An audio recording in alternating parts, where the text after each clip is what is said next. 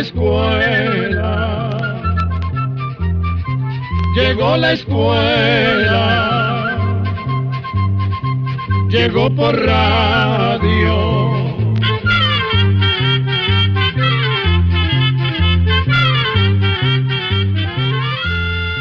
El Instituto Centroamericano de Extensión de la Cultura presenta su programa Oigamos la Respuesta. Compartiremos con ustedes las preguntas de nuestros oyentes y daremos las respuestas a sus inquietudes. Mándenos sus preguntas al apartado 2948-1000 San José, Costa Rica. También puede enviarnos sus preguntas al correo electrónico icq.org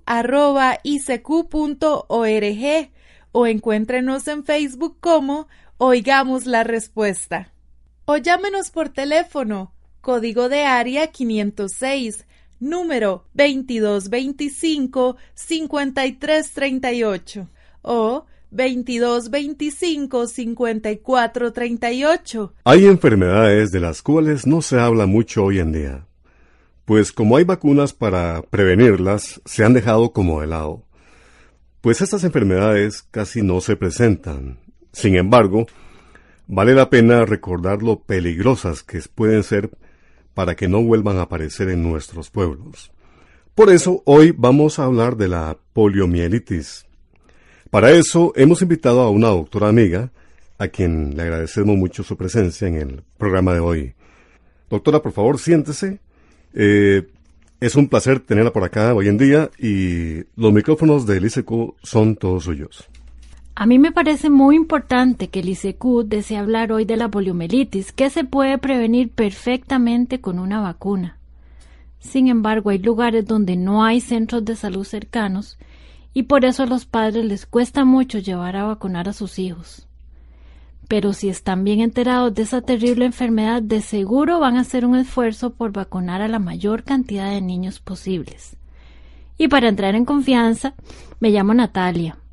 Me hice médica hace ya muchos años y me dediqué a la medicina porque con esa profesión puedo ayudarle a muchas personas. Y es que la medicina es una vocación y no solo una profesión. Por eso, cuando el médico se gradúa, hace un juramento de honor donde jura velar siempre por la salud de los pacientes. Qué hermosas palabras, doctora Natalia. Con razón dice usted que la medicina es una vocación. Pero bueno, después de esa presentación que usted hizo, nos parece que podemos comenzar preguntándole qué es la poliomielitis.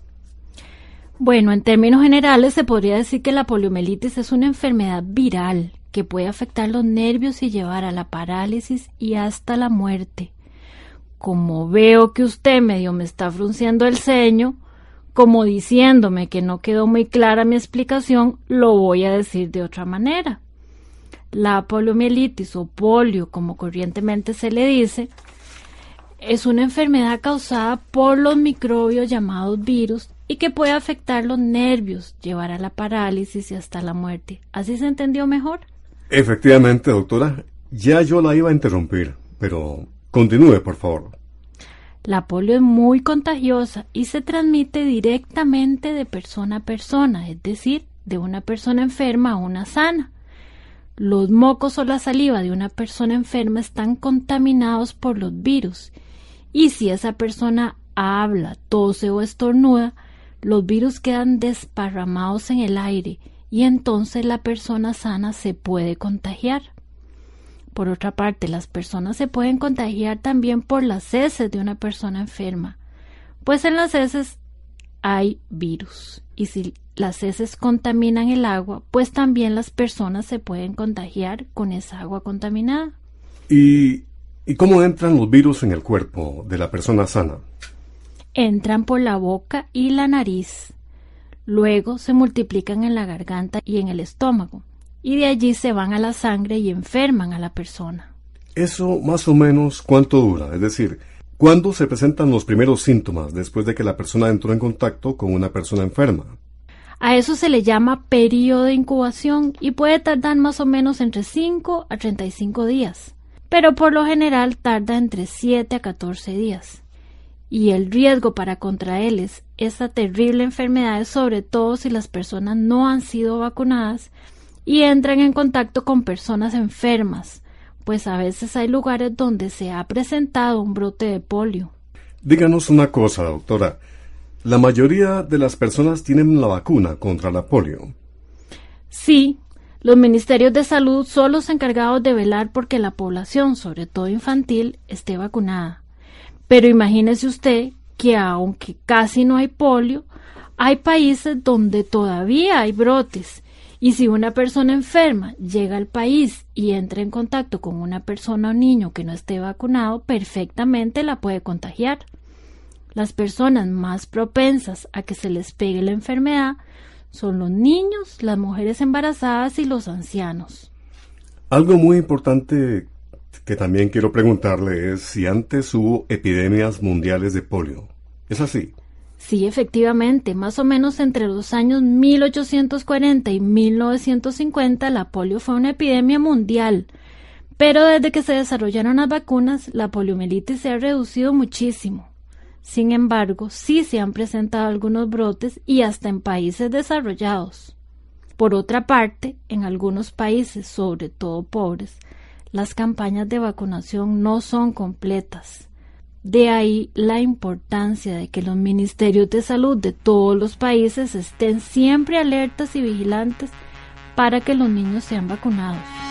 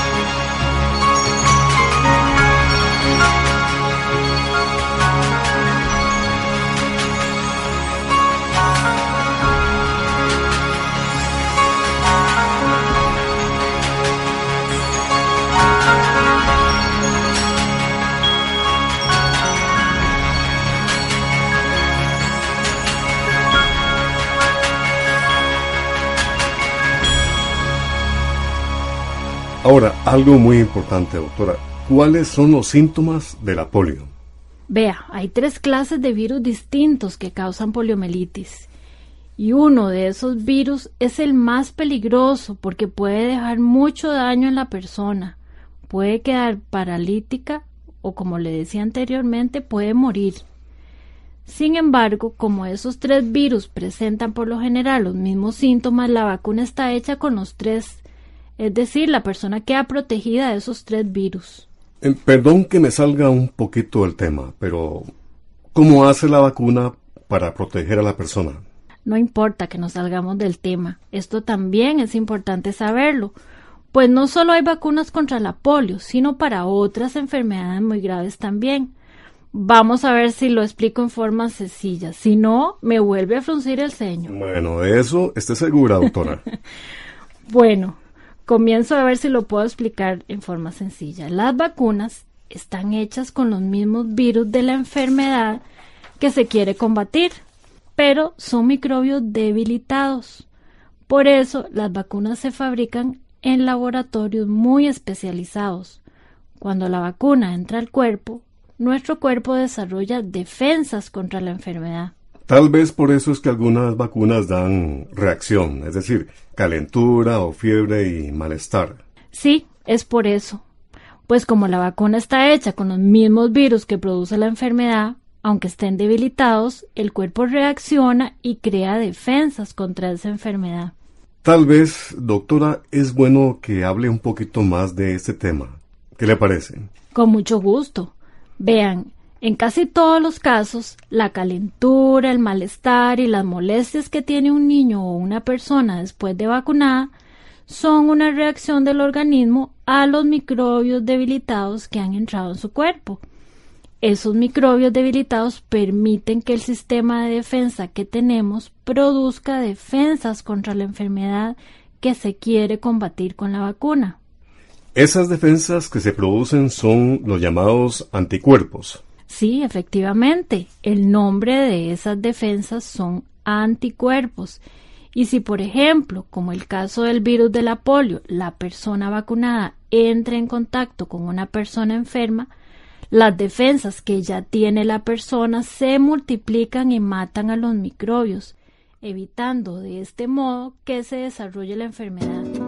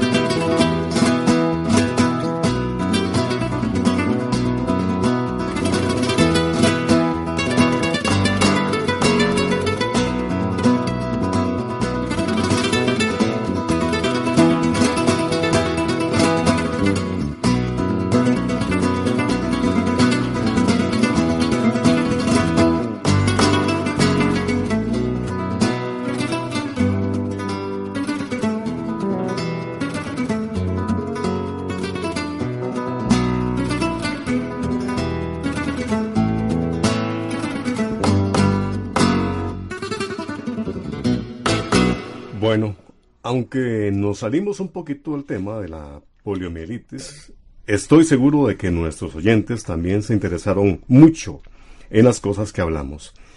Y es que de verdad uno no se da cuenta de todos los esfuerzos que hizo y está haciendo la humanidad para combatir las enfermedades. Pero síganos contando, doctora, eh, con relación a la polio, que es el tema del que usted vino hoy eh, amablemente a conversarnos, a, compartir con nosotros. Bueno, creo que lo que nos falta hablar es de los síntomas de la polio. La persona empieza con catarro y tos. La garganta se le pone roja y también hay dolor de garganta. Le da fiebre o calentura, dolor de cabeza, vómitos y a veces diarrea. La persona también está más irritable que de costumbre, es decir, de mal genio, y se pierden las ganas de comer y hay intranquilidad. Otro síntoma es que hay dolor en la nuca y en la espalda. Eh, la nuca se entiesa, duele mucho mover el cuello. También hay dolor en los músculos y el dolor puede ser tan fuerte que duele hasta cuando se toca con cuidado. Otro de los síntomas es que la persona tiene mucho cansancio, se le debilitan los músculos y también le cuesta respirar. También se pueden entiesar las piernas y los brazos. Bueno, y aquí está la pregunta que estoy seguro están esperando nuestros oyentes. Doctora, ¿cuál es el tratamiento? Ahí está el problema, porque la polio no tiene tratamiento, no hay medicinas para curarla. De ahí la importancia de la vacuna. Por supuesto que los médicos ayudan a la persona con medicamentos contra el dolor de cabeza, de los músculos y el malestar en general. También dan antibióticos, pues por lo general se presentan complicaciones, como infecciones en los riñones o en los pulmones. Y están atentos por si la persona no puede respirar por sí misma, pues esa es la principal causa de muerte. Es que vean, la polio afecta los tejidos nerviosos. Esos tejidos son los que llevan los mensajes del cerebro hasta los músculos. Por ejemplo, cuando queremos mover una pierna o un brazo, el cerebro manda esa orden por medio de los nervios. Los nervios son como un fino alambre eléctrico que lleva la corriente hasta el lugar que se quiere. Como la polio destruye los tejidos de los nervios, las órdenes del cerebro no pasan hasta los músculos. Entonces los músculos no obedecen, no se mueven. Podríamos decir entonces que es como si se reventara el alambrito de una instalación eléctrica, que aunque el forro quedara entero, la corriente no pasaría. Exactamente.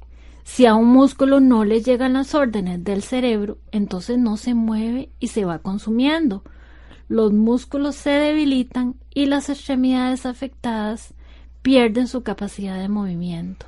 Ya entiendo. Y si los músculos se van consumiendo, pues se mueren y ahí es donde la persona queda paralítica. Qué enfermedad más terrible. Por suerte hay vacuna. Bueno, como siempre se nos quedan cosas en el tintero, pues el tiempo no alcanza. Pero por lo menos esperamos que con esta charla las personas lleven a vacunar rápido a sus hijos. Así es, este tema es muy amplio, pero por lo menos, como dice usted, las personas se han dado cuenta de la importancia de la vacunación. Por eso les insisto a todos, lleven a sus niños a vacunar. Hay que llevarlos varias veces a vacunar, pues con una dosis no es suficiente. Por lo general, la primera dosis es a los dos meses. La siguiente cuando cumplen cuatro meses. Luego cuando tienen seis meses o dieciocho meses. Y la última vacuna cuando tienen entre cuatro y seis años. Repito, con una sola dosis de la vacuna no es suficiente. Por lo general, la primera dosis es a los dos meses y después cuando cumplen cuatro meses, luego cuando tienen seis meses o dieciocho meses y la última cuando tienen entre cuatro y seis años. Bueno, pues muchas gracias doctora Natalia por haber venido a explicarnos esta grave enfermedad que como dijimos, gracias a Dios, hay vacuna para prevenirla. Espero que este tema les sea de utilidad y como siempre quedamos a sus órdenes para cualquier duda o pregunta que deseen mandarnos. Muchas gracias. Atención controladores, programa número 273. Esperamos que esta charla haya sido de su completo agrado. esperamos mañana con un programa muy interesante de preguntas y respuestas. Tendremos preguntas tales como ¿Cuál es el sexto sentido que dicen que tienen todas las mujeres? Me gustaría saber qué es un centro de convenciones y cómo funciona. Podría ser qué ingredientes hay en las cáscaras de naranja que actúan muy bien ayudando en las infecciones de las glándulas. Esto y más es lo que usted podrá encontrar en un programa más de Oigamos, la, respuesta y por supuesto aquí por esta su emisora. Le esperamos. Y así llegamos al final del programa del día de hoy. Los esperamos mañana en este su programa Oigamos la Respuesta. Mándenos sus preguntas al apartado 2948-1000 San José, Costa Rica. También puede enviarnos sus preguntas al correo electrónico icq.org o encuéntrenos en Facebook como Oigamos la Respuesta. O llámenos por teléfono, código de área 506, número 2225-5338 o 2225-5438. Recuerde que comprender lo comprensible es un derecho humano.